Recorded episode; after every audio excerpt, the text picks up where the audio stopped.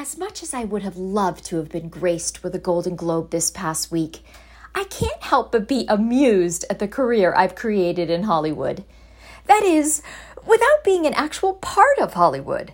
I'm a movie within a movie. I mean, my theater is literally right up the street from CBS and right down the street from the lot. So close that I could trip over some big movie executive. That is, if they actually walked anywhere. It's so ironic to me. Can one be a star within one's own life and be happy with that? While visiting home a few weeks ago, I took a walk around my old neighborhood. I was comforted to see that while the town had grown and changed, the sidewalks were the original ones that I'd walked on as a child.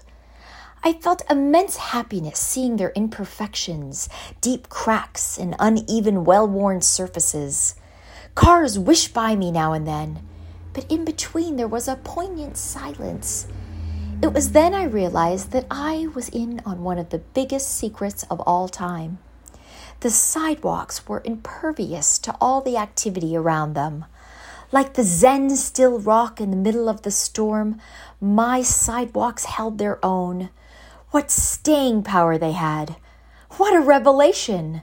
I, too, am like a sidewalk I may not be Rodeo or Sunset, but I've paved my concrete and laid down my road. That big movie executive just might take the road less traveled one day and find me there.